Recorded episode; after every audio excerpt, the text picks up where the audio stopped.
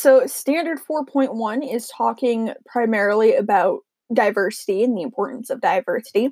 So, the first part of it is talking about how diversity can be used to strengthen a literate society, making it more productive, more adaptable to change, and more equitable. So, I guess like the way for a history teacher, this is a really important aspect. Diversity is in general because of all the content that we're talking about, the information. There's a lot of different cultures that we're talking about, and understanding how cultural diversity in particular plays into that is really important. Just from a historian standpoint, as a teacher, makes even more of a difference because it can end up making a difference on how students are interacting in the classroom, how they talk to each other, how they talk to me as a woman. It can make a difference on a whole lot of different things.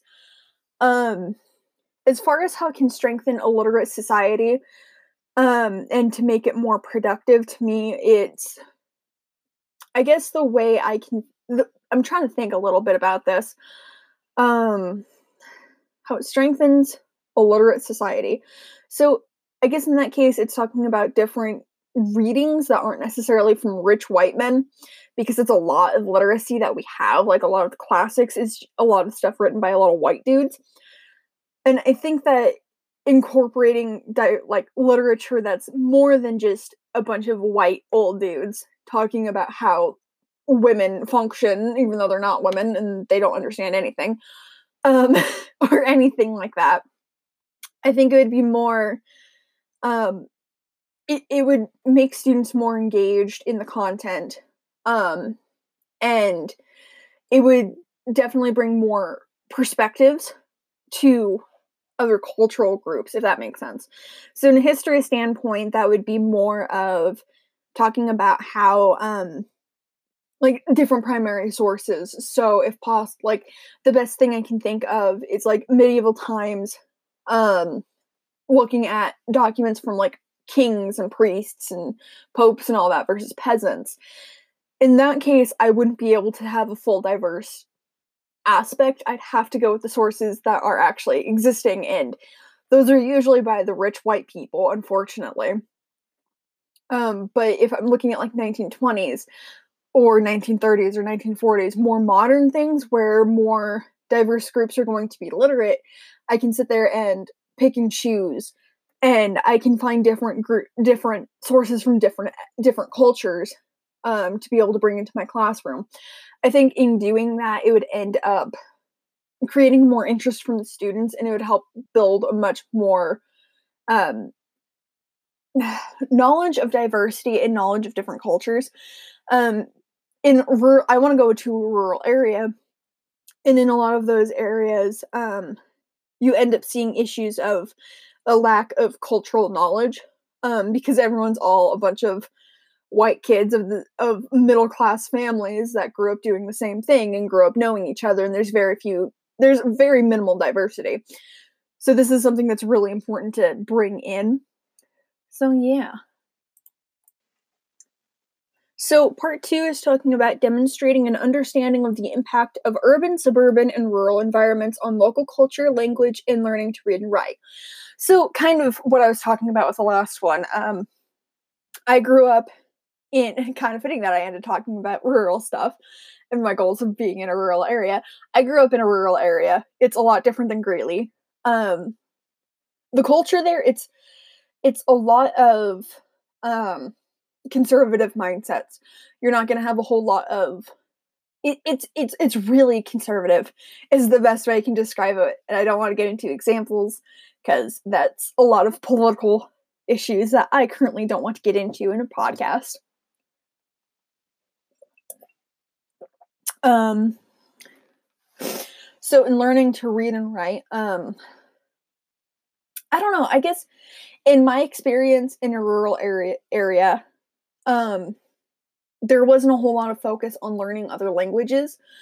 Um, we had Spanish because it was required by the state for us to uh, have a certain number of um, Spanish of credit hours in foreign language, and Spanish is the easy. It's not the easiest, but it's the most accessible, if that makes sense. Um, and it's the language that would end up benefiting us the most to learn. Um, and then as far as me learning like the English language, this is definitely biased from a person who um, grew up speaking English. Um, it felt it felt like my teachers didn't really differentiate. I don't know if that's quite the right word, um, but it felt it's really hard to explain. Um, it's it's it's hard to kind of articulate it because it's been so long since I've been in that learning environment of learning the English language. Um, it felt it felt fast paced to me. Um, it could be that I had the same teacher teaching me English. I had in secondary education, I only had two English teachers the entire time through just a random fluke. It just kind of happened that way. Um, it, it, it felt really fast paced with that. Um, as far as like actually learning the steps of reading in like elementary school, um, what they would do for us is they would ask our parents to come in as volunteers, or they'd just ask for volunteers in general to teach us how to read. It's like a little like they just come in and just read with us and stuff. Um, my mom would actually do that a lot. It was really fun especially as a first grader because like you love your parents a lot and you want to see them all the time so i'd be really happy when my mom would come and i could just read to her for a day it was great she'd give us candies it was like uh, like cream sa- like lifesavers basically it's the best way i can describe it but they don't they're not made anymore it's just childhood right there um i di- i digress uh I don't know. They also would have like the high when I was in high school. Um, the Spanish class I was in, it was a terrible class because none of the kids respected the Spanish language and none of the kids respected the prof- the uh, teacher. She insisted everyone call her professora, but I didn't. I just called her Miss Richardson. Um, the students did not respect her at all because she was also incredibly liberal and she pushed a lot of her political views. Um, one of the worst things she did was she was slamming um, coal mines, which it was a town with an economy based on the coal mines. You can't really just diss on the entire town's economy when most of the students have family working in the coal mines. Um, but anyway, we went down to the elementary school and we would read in Spanish what the students were reading to us in English. So it's kind of like that buddy system. Um, in a rural setting, it's a lot easier for students to be able to um, there's a it's a smaller ratio of student to teacher and it's all almost the exact same cultural background you're going to generally have a lot of white teachers teaching teaching a lot of white students in an urban area it in suburban areas it's not necessarily going to be like that um i believe greeley is technically considered suburban i want to say um but my experience in doing observations and stuff in greeley um is that a lot of the students don't come from the same cultural background I do. Um, which makes kind of a difference because I do have to understand and I do kind of have to look at the fact that they're getting a different um like it's like they have that different culture than me and that is in a way impacting how things work um there's certain things that I can never understand about them, especially students that are definitely um, refugees from the Middle East. There's so many things that I can never understand about that. Um, and it, it, it does make that difference. Um, I feel like in urban and suburban areas in particular, there's a lot more of there's a way more students than there are teachers, obviously. Um, in high school my biggest class sizes were like maybe 30 max and that was like very rare as in like um like a few of my classes as a freshman and a few of my classes as sophomores or as a sophomore and i feel like the schools in this area and in suburban and urban areas don't get that luxury they don't get as an upperclassman you don't get classes that are only like 15 students like anywhere ranging between 8 and 15 students were some of the upperclassmen classes that I had. Um, namely, like my AP classes were usually that small because there were a lot of different AP classes. Um, even then, like some of my AP classes were kind of higher in student counts. Um, we also had bigger classrooms which is kind of interesting. Um, I I did an activity at Greeley Central not too long ago where I was where I was trying to arrange the room into having the desks in a circle. I didn't have enough space to be able to put 36 desks into a circle. I had to do a double row of desks and it caused a whole lot of issues with the activity and everything. But like my uh, English teacher's classroom in high school, she had probably about 40 desks in that classroom if I had to make a guess. Um, and it was so spacious. You could make a circle easily in that class with all the desks. Not to mention, she had another room attached to the room where she had like a bunch of couches and stuff, and it was a lot more homey. It was definitely the most comfortable room in the school. Um, some of the rooms weren't that big. Um, our science rooms were definitely really small. They were in the center of the building, which was really dumb design wise. Um, meanwhile, I feel like on the flip side, science rooms in more like urban and suburban areas seem to be bigger. Like the normal classrooms are smaller than our classrooms were, but our science rooms were considerably smaller than the other school other ones. They also had wind. They also have windows over here.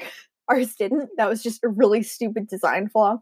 For some stupid reason, the designer's like, yes, no windows in science rooms. They don't need windows. Who needs windows when you're inhaling toxic fumes all the time? You know what I mean? Um, as far as language goes, in a rural area, almost everyone speaks English. In my experience, it's either English or Spanish. There's hardly any other differences in language. Um, my hometown, I looked at uh, the 2010 census on Wikipedia for my hometown a while ago, and I think only 2% of the population was not, um, they weren't white. Um, meanwhile, in Greeley, I know there's like over a hundred different languages spoken here. Um, and that can make a huge difference on trying to make teaching for English language learners a lot different. Um, it, it it's more challenging. I can't sit there and be like, in a rural area, I could sit there and find just a, sp- a, quick translation over to Spanish. That's usually going to be the only one I'm having to worry about. But over here, there's a lot of other languages, and I can't cater to every single language that's not quite the phrasing I'm wanting to do for that. That's not like the right phrasing that I'm wanting. Um, but y- you can't have. It's really difficult to have one printout in this language and another printout in this language. It's a lot easier to just have it in all in English and then hope for the best. In my experience of what I've kind of observed, um, which makes it kind of that question of if you have a student that speaks this language but cannot like barely understands English, what do you do in that situation? You try to get the printout to like the worksheet into their native tongue, but sometimes you can't do that. Sometimes it's really difficult to find. Like you it's hard to find that language on Google Translate or and Google Translate isn't really that reliable if I remember correctly cuz sometimes there's a lot of phrases that are come through incorrectly. You could um, when you translate certain phrases like back and forth, it constantly changes. It's like a game of telephone. Um, it, it, it it's difficult. It's kind of the point I'm trying to get to. This whole segment's almost 10 minutes, so I'm gonna cut off here because I'm rambling a lot. All right, so this next part is talking about the ways in which various forms of diversity interact with adolescent literacy development and content area learning.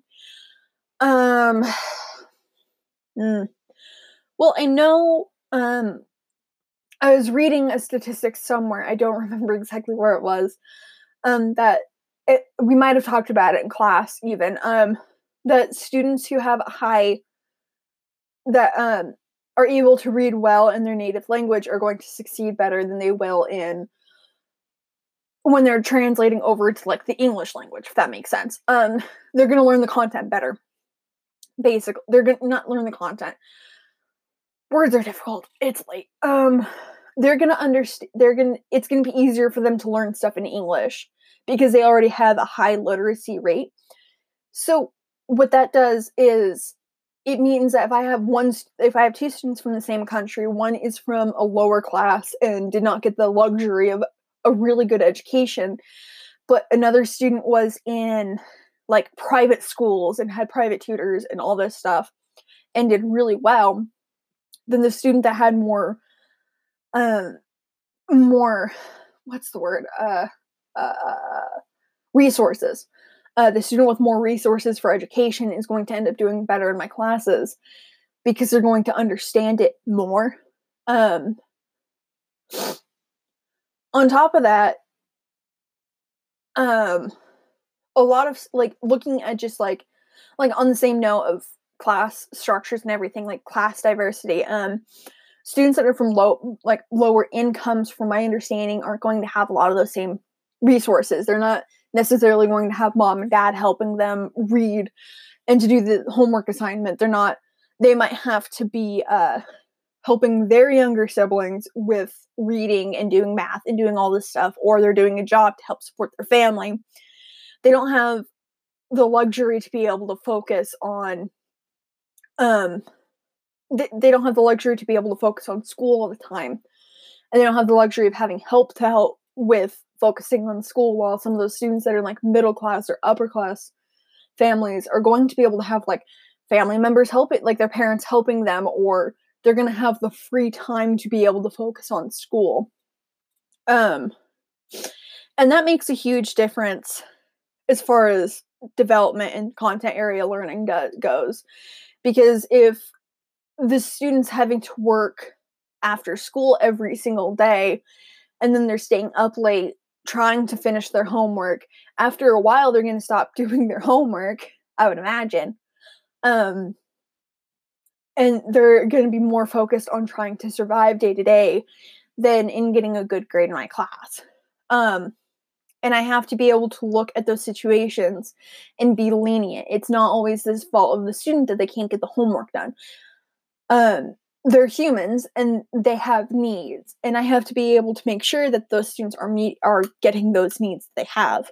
Um, I don't remember what it's called the what it's the uh, hierarchy of needs. I don't remember who came up with that, but if a student's not eating, because they don't have their family doesn't have the money for food, a lot of food, um, then they're not going to be focusing on trying to learn the French Revolution. I don't know why the French Revolution is the only thing I can think of in the entirety of history, but it's the French Revolution. Um, and unfortunately, a lot of that um, class um, issue the, the distribution with um, economic classes is it can also go into a whole bunch of different racial issues. Um, there is a disproportionate amount of students that are from poor families that are um, people of color. It's a really, really bad um, statistic. I, I don't remember if I watched it in a video. This is just one of those things that's floating in my head. I think it was like only like two or 10% of white families are actually in like lower income statuses or students are um like it, was either 2 or 10% of students that were from low income families that were attending school were actually white if that makes sense um meanwhile like there's a lot more of yeah it's more disproportionate um which means that there's also a potentiality of a cultural background that I don't have that I can't relate to them because I just don't have that background. Um I feel like those students um like I feel like for those students the fact that I'm a first generation student, my parents didn't go to college. I had my entire tuition paid through through FAFSA. Um I feel like I want I'm hoping that from me coming from that lower income background, it's going to be a bit more um, inspirational to them that they can get out of that cycle.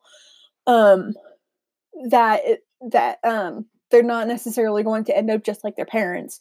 That they can get out of it, but it does require a lot of work. Um, it it in my case, it required me actually going to college and moving decently away from my town that has a dying economy. Um, and it required me to it, it requires a lot for me. It did require me to go to college. I don't think I would have been able to get out of the cycle um, without going to college, unfortunately. I was lucky in the fact that I knew what I wanted to be when I was in middle school. I knew I've always known I wanted to be an educator. Um, and not every single student has that benefit. not every single person knows they want to be an educator or wants to be this or that and sometimes students don't get the luxury of um, they're actually succeeding in what they want to do. I've known a lot of people in the School of Music here at UNC that have changed majors either because they start hating music or because they can't actually finish the degree. Like something is preventing them from doing it. Like um, their sophomore barrier in that case. Um, so I was considerably lucky with that. And I know that not every single student that I'm going to have is going to have that luck and is going to have that l- luxury. A lot of students flunk out in their first semester. I almost flunked out in my first semester. Um,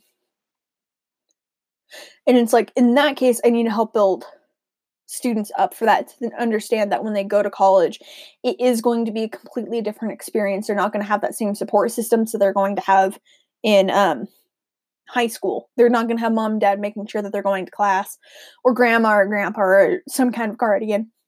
And they're not going to have professors constantly saying, You have a test on this day, study. You know. So then they need to be building those habits of organization and all that. Beforehand, I went on another. I diverged considerably because now I'm less talking about diversity in development and content area learning. Um, and now I'm talking about college. Um, a lot of the the diversity aspect comes from, I guess, what their families are able to provide. If that makes sense, that's like the biggest example I'm thinking of as far as diversity goes is class diversity, um, because those lower income students are going to be struggling a lot more because they're not necessarily going to have those resources that the other students are going to have. And in a rural area, I feel like, um, at least going off of my experience, there weren't a whole lot of students that were lower income. I was one of, I think I was probably the poorest student in my class. Um, but I was, and I think there were maybe three or four other students in the class of about 37 that were on free or reduced lunches. That's like a disgustingly small amount of students especially if you're looking about a similar number across the entire school like maybe a small handful i think that there were probably like less than 20 of us um, and it was to the point where all the te- like obviously all your teachers are going to know that you're from that like like all my teachers knew that i lived in a trailer that didn't have heating you know? Um that didn't have gas heating. We had elect- we had space heaters all through our house during winter and i slept 20 blankets no exaggeration. Um like I feel like a lot of like those teachers knew that and it was kind of embarrassing, especially when you were called out about those things. Like having your teacher or something tell you like, oh hey, here are these resources, you should mention it to your parents, and then you mention it to your parents and they just yell at you because they're embarrassed and they're taking it out on you. Or there was one instance where um I had a teacher give me a bunch of expired stuff from a um a canned food drive because she wanted to try to help me out, my family out with food and everything, which was nice, you know. It's shelf life, honestly, like that expiration date doesn't really make much of a difference. But my parents were incredibly upset about it. They were embarrassed um, because both my parents were working at that point in time.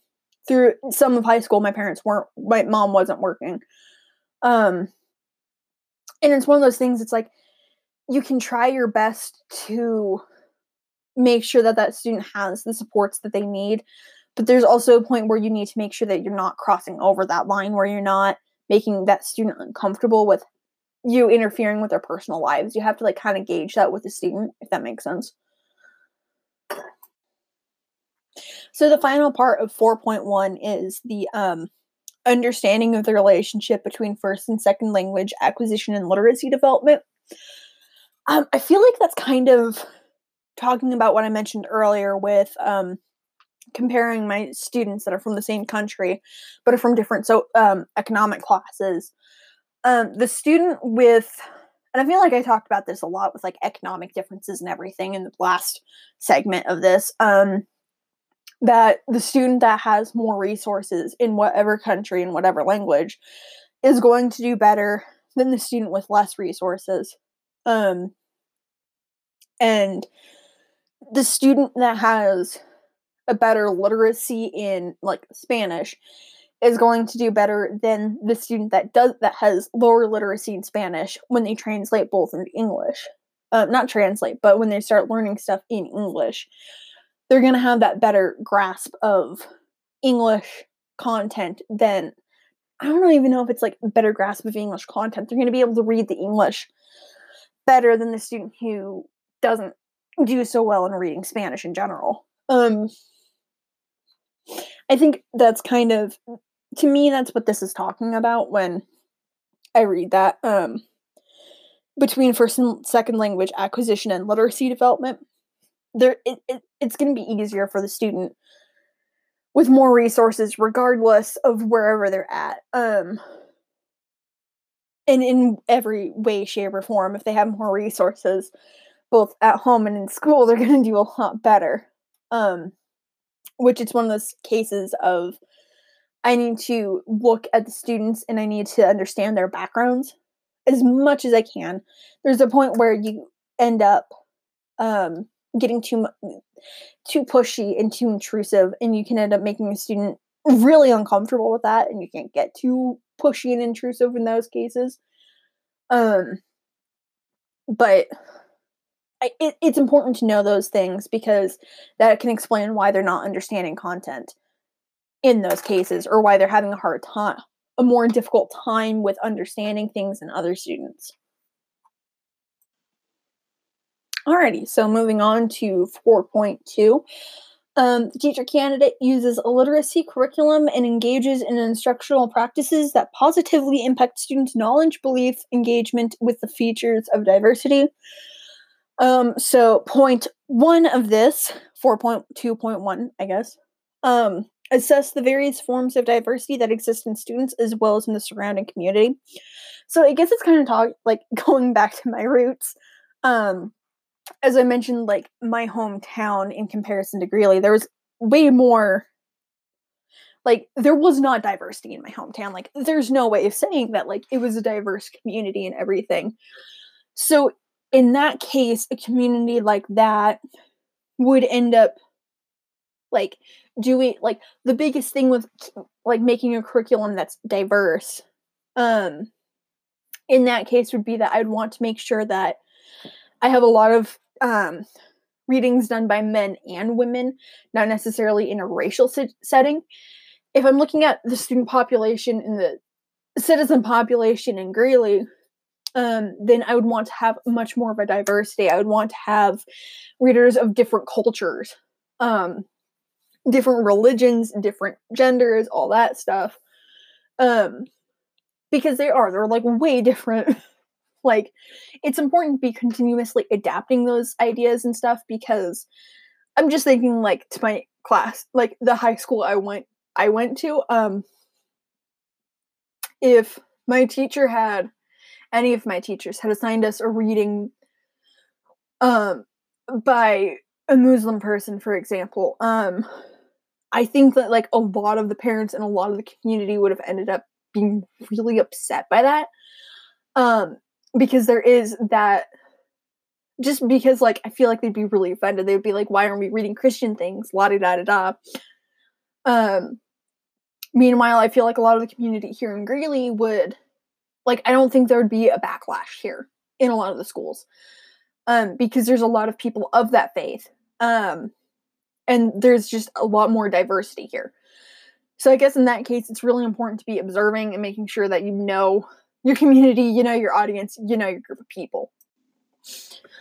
All right, part two of this provide differentiated instruction and instructional materials, including traditional print, digital, and online resources that capitalize on diversity. Um, in this case, the way I see this is um, let's take so this is really easy to do in a historical setting in my opinion and in a history classroom um because i'm just sitting there thinking of like let's take the great depression for example um i can have videos i can have primary source documents i can have pictures um I can have all sorts of different sources that the students can analyze. I can sit there and put students in different groups based off their reading levels um, which is something that I've seen a lot of teachers do. Um, I can also do it with different ethnic groups. Um, I can have one group, one source from um, African Americans in like New York. I can have another source from um, a white farming family. You can have another source from like Mexican American families. Um, because they were like heavily attacked during the Great Depression and everything, and they were heavily blamed for like the depression and lack of economy and no money and blah. You know the things we hear today about immigrants. Or even World War II stuff. Um things that are like definitely more global, it's really easy to bring in um like global situations are really easy to bring in a like unique blend of different cultures. Um, you can bring in stuff like World War II. You can do stuff from like Japanese p- citizens. You can do stuff from from Chinese citizens. You can do stuff from Jewish people. You can do stuff from Germans. You can do stuff from Japanese American citizens in internment camps. There's a whole collection of stuff you can do. Um, I feel like in a math class this would be a lot more difficult.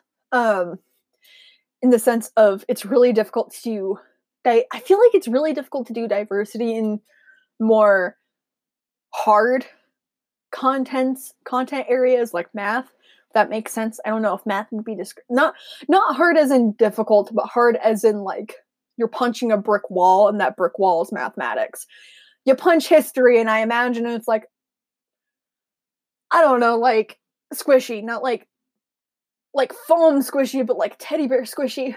I don't know where I'm going with this analogy. Um, concrete idea, like concrete subjects, I guess, is the better way I'm going with this. There's not a whole lot of flexibility there. Meanwhile, with like humanities, it's a lot more flexible. Um, I had a thought and I don't know where it went. Um, how did I go from? I I don't know what I'm thinking right now. I had a thought and it just abandoned me, like so many other things. Um, math is concrete. It's a brick wall. History is a teddy bear, I guess. I don't know. Um, I feel like bringing this, like the um cultural diver bringing the cultural diversity is a little more difficult in some of the other content that I could end up teaching. Um, like economic stuff, I guess I could look at different countries, but I can't bring that personalized aspect of economics. And even then, it depends on how I structure the economic classroom. Um, the way I want to do it is personal finance. And I'm not sure how I could structure a personal finance class without it being offensive, if that makes sense. Um, so in this case, I guess it's like bringing in, for most of like social studies in general, it's just bringing in a wide variety of different types of sources from different types of people and cultures is the best way that I can incorporate this into my classroom.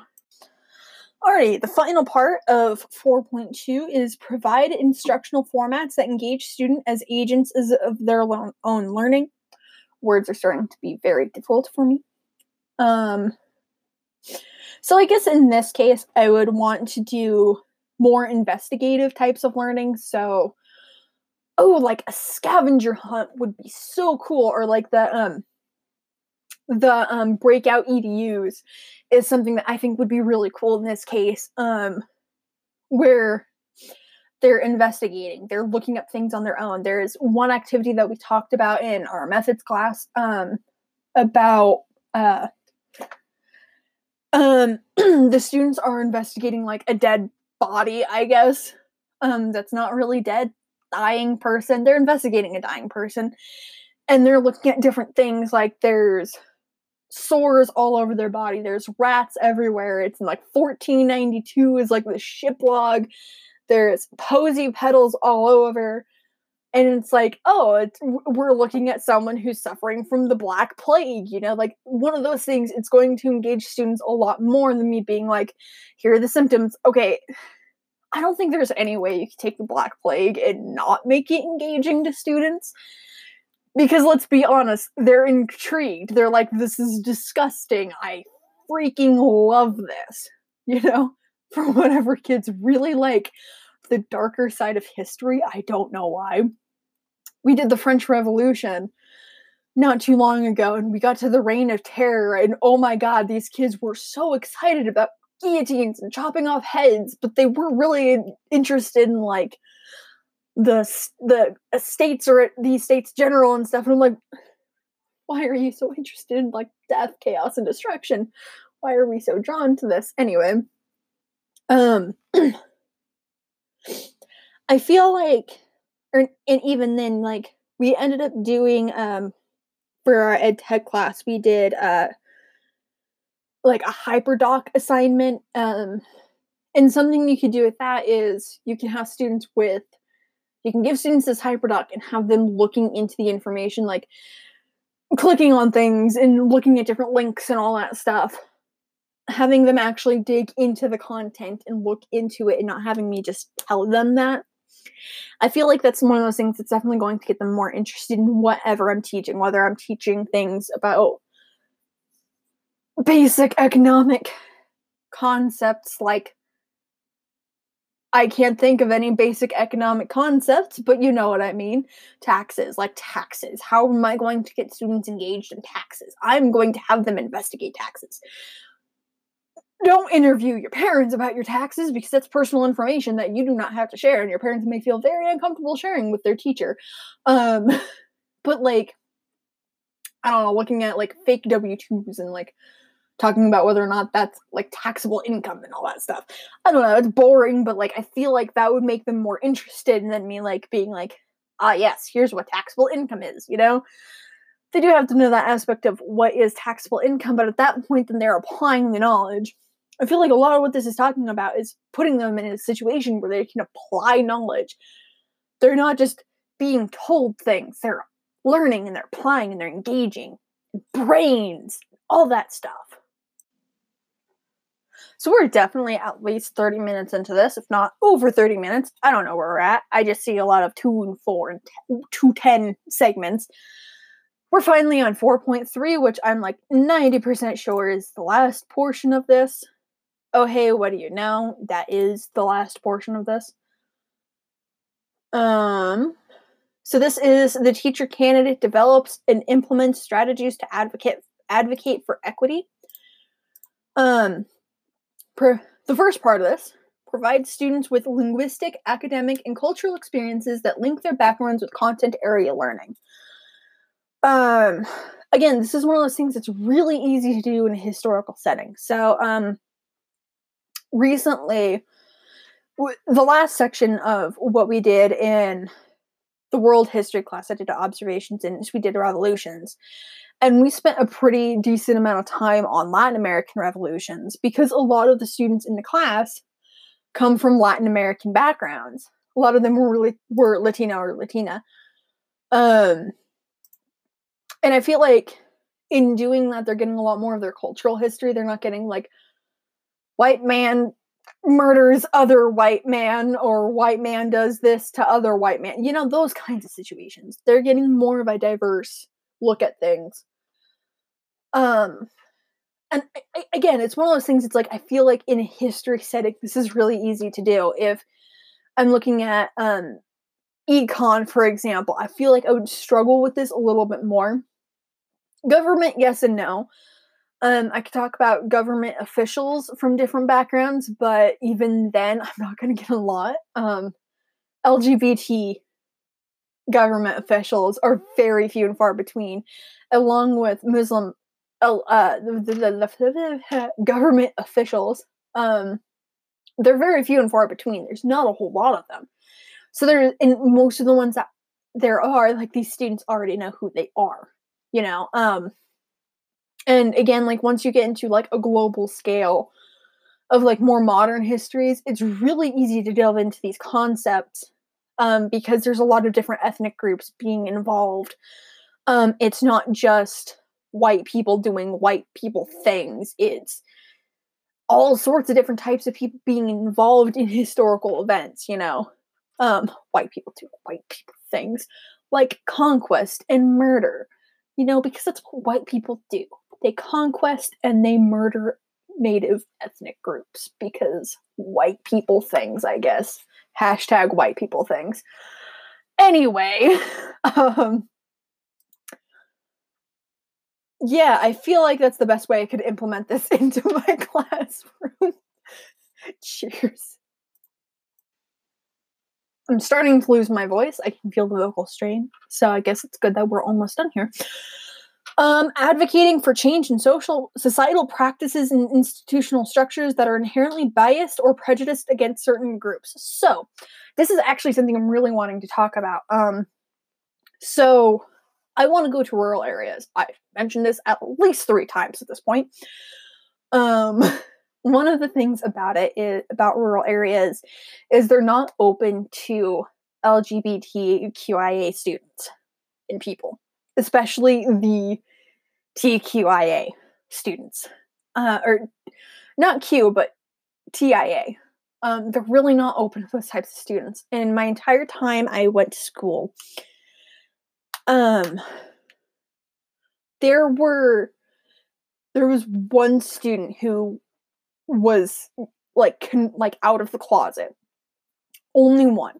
Um no, that's a lie. There were like 3. But there were other students who we all knew were gay, but they weren't they didn't say anything. Um for fear of um just fear in general. Um one of those students I ended up actually seeing outside of my house not too long ago and uh, it was really nice to hear him say that like oh hey this is my boyfriend because it's like that's so cool because it's like we all knew it. Um and here I am getting to actually see him be himself. Um one of those things I want to do is I really want to create a safe space for LGBTQIA students in a school environment where they're not being pressured to come out to their parents and the school isn't going to tell their parents about these situa- about this not situations but tell them um, because some schools do that. They tell the parents, they're like, oh, hey, like your kid told the counselor that they were lesbian, the kid's on the streets the next day, you know? Like, that's bad. That's really, really bad. Um, but I say this obviously as a person of like, I come from a certain privilege of I am a cis het woman. Um, but I I want to be able to advocate for those students because they're not going to get a whole lot of advocacy. Um, and they may be afraid to come out in those situations. They could end up getting attacked by other students, unfortunately, um, especially in those conservative rural areas. Colorado isn't nearly as bad. Um, the one of the few students who actually was out, a lot of the student body didn't really like him that much. Not because he was gay, but because he was him. That makes sense. Um, a lot of personality. A lot of students were very uncomfortable with it. But there was still a lot of like homophobic ideas. Um, my brother would sit there and say, I'm okay with him being gay as long as he doesn't hit on me. And that's one of those phrases that you can't really say. Like, that's not appropriate. That's not okay. And I want to build a cultural culture in a school that that's kind of still frowned upon. I want students to be comfortable saying that they go by they, them uh, pronouns and that they're okay with me saying that in a classroom um in in the middle of class and they're not going to get bullied for it you know um it's one of those things that would definitely be really hard work in a rural area and could end up getting me fired more or less. Not fired but definitely um not get tenure if that makes sense. Um but it's one of those things that i really want to do and it's one of those goals that i really want to have because it's so important to those kids to have that safe space to be able to be included and to feel like they're not alone um and i feel like having that kind of environment where they're free to be open and free to be themselves um then i feel like they're it'll help with like suicide rates and stuff and that's something that i really really want to help with um in whatever way i can. I want to make a safe space you know? Um like because in a rural area i'm not going to have a whole lot of as far as diversity goes i've mentioned this so many times it's not going to be a whole lot of racially diverse students in all honesty. Um and even then like i feel like with the exception of like xenophobia which is prevalent in rural conservative areas unfortunately um i feel like stu- like the racial differences aren't as severe as the sexuality differences i feel like um there's still the mentality of the students that are lgbtqia are going to hell or whatever because a lot of these are heavily christian areas um, my hometown used to be in was at one point in the Guinness World Book of Records for the most churches per capita. We were a very Christian area. And I don't think um, there was one student who I went to school with that eventually came out as being trans, and her family doesn't acknowledge it, which is really heartbreaking to me. Um, and I feel like a lot of people in the home in my hometown don't really ex- acknowledge it. Like I feel like my mom and a lot of the other liberal people are some of the few people that do acknowledge that, but a lot of the conservative people don't, you know. Um, I feel like we're, as a society, we're starting to get better with some of these mindsets, um, especially with like lesbian and gay students. I feel like as a society, we're making steps in the right direction. We're not there yet. And I want to be what I can, and I want to do what I can to make that better, you know. So this is definitely the longest podcast that I have made because I keep rambling. Um so we're on the last part. Thank God, I'm sure. Um the teacher is demonstrating how issues of inequality and opportunities for social justice activism and res- resiliency in students' communities can be incorporated into the content areas in literacy curriculum. So this is definitely like in my case of wanting to go to a rural area this is a very much a double-edged sword um i can bring this in very easily in a history classroom um civil rights movement is in itself social justice activism um, women's rights movements, social justice activism. There's a lot of different aspects of this that can be seen in history. Um, I feel like in a rural setting, if I were to bring this up way too much, the students would hate me. Um, my Spanish teacher, Miss Richardson, um, I wouldn't say she was social justice warrior, but like she mentioned a lot of social justice things. Um, and it's part of why students really didn't like her that much. She hammered it too much. Then again, she was a Spanish teacher. She shouldn't like that's not her job to be talking about and getting on a pedestal and I feel like I would have a really difficult time. Um, I, I would have a difficult time not getting on a soapbox on some subjects. Um, xenophobia is one of those subjects I don't. I would I would get on a soapbox and I would rant about how it's not okay to put an entire religious group in one box. Um, same with LGBTQIA rights. Um, it would be so hard to not get on a soapbox because on the one hand it makes those stu- those vulnerable students feel more comfortable with me and feel like they can come to me for a lot of things. But the on the other hand it's alienating not alienating but it's pushing those other students away from me.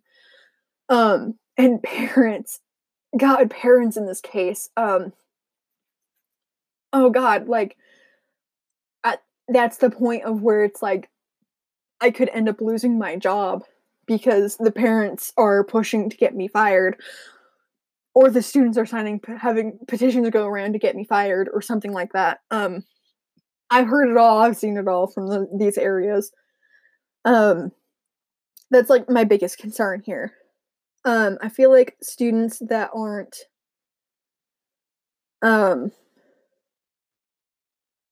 I feel like students that are student teachers that are going into less rural areas don't run into those issues as much.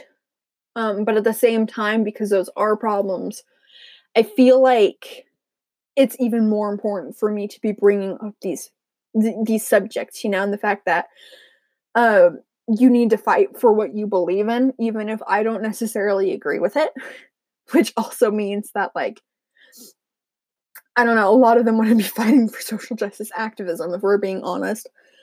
Um, as far as literacy curriculum goes, like again, it's our literacy curriculum is less reading books and more reading sources. And in that case, it would be more bringing in so sources from those activists. Um, I'm not gonna lie, I'm sitting there thinking of certain topics in history, like um, I don't know, like the American Revolution, you know, the Revolutionary War. I don't know how social justice activism works in the Revolutionary War.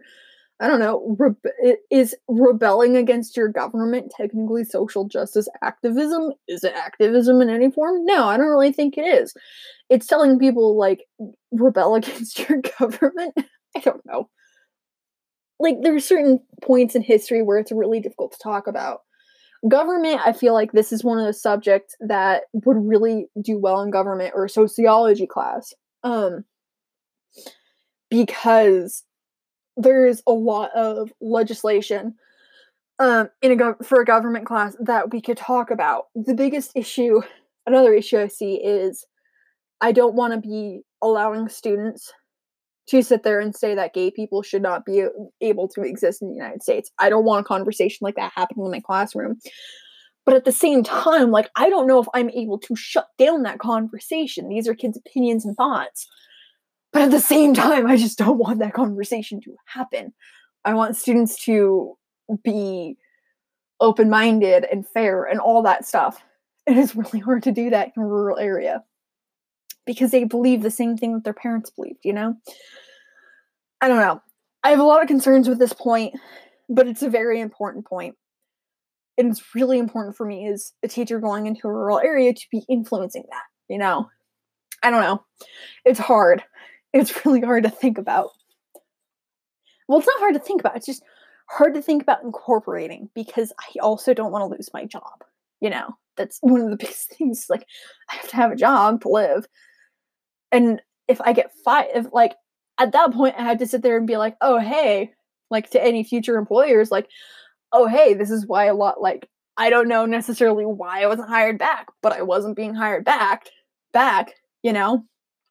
And like I don't think in that case they would tell me like, "Hey, you're being too pushy on social justice rights," because I don't think you. I don't even know if you can legally fire someone for that. But I don't know. It concerns me. It's something I really want to bring into a classroom, but I don't think I could do it until I got tenure. Unfortunately, like in reality, like in a rural setting, I don't think I could do it until I had tenure to the point where I am basically lock and key in that job position until I leave or until so I mess up big time or I quit, you know, whatever, you know.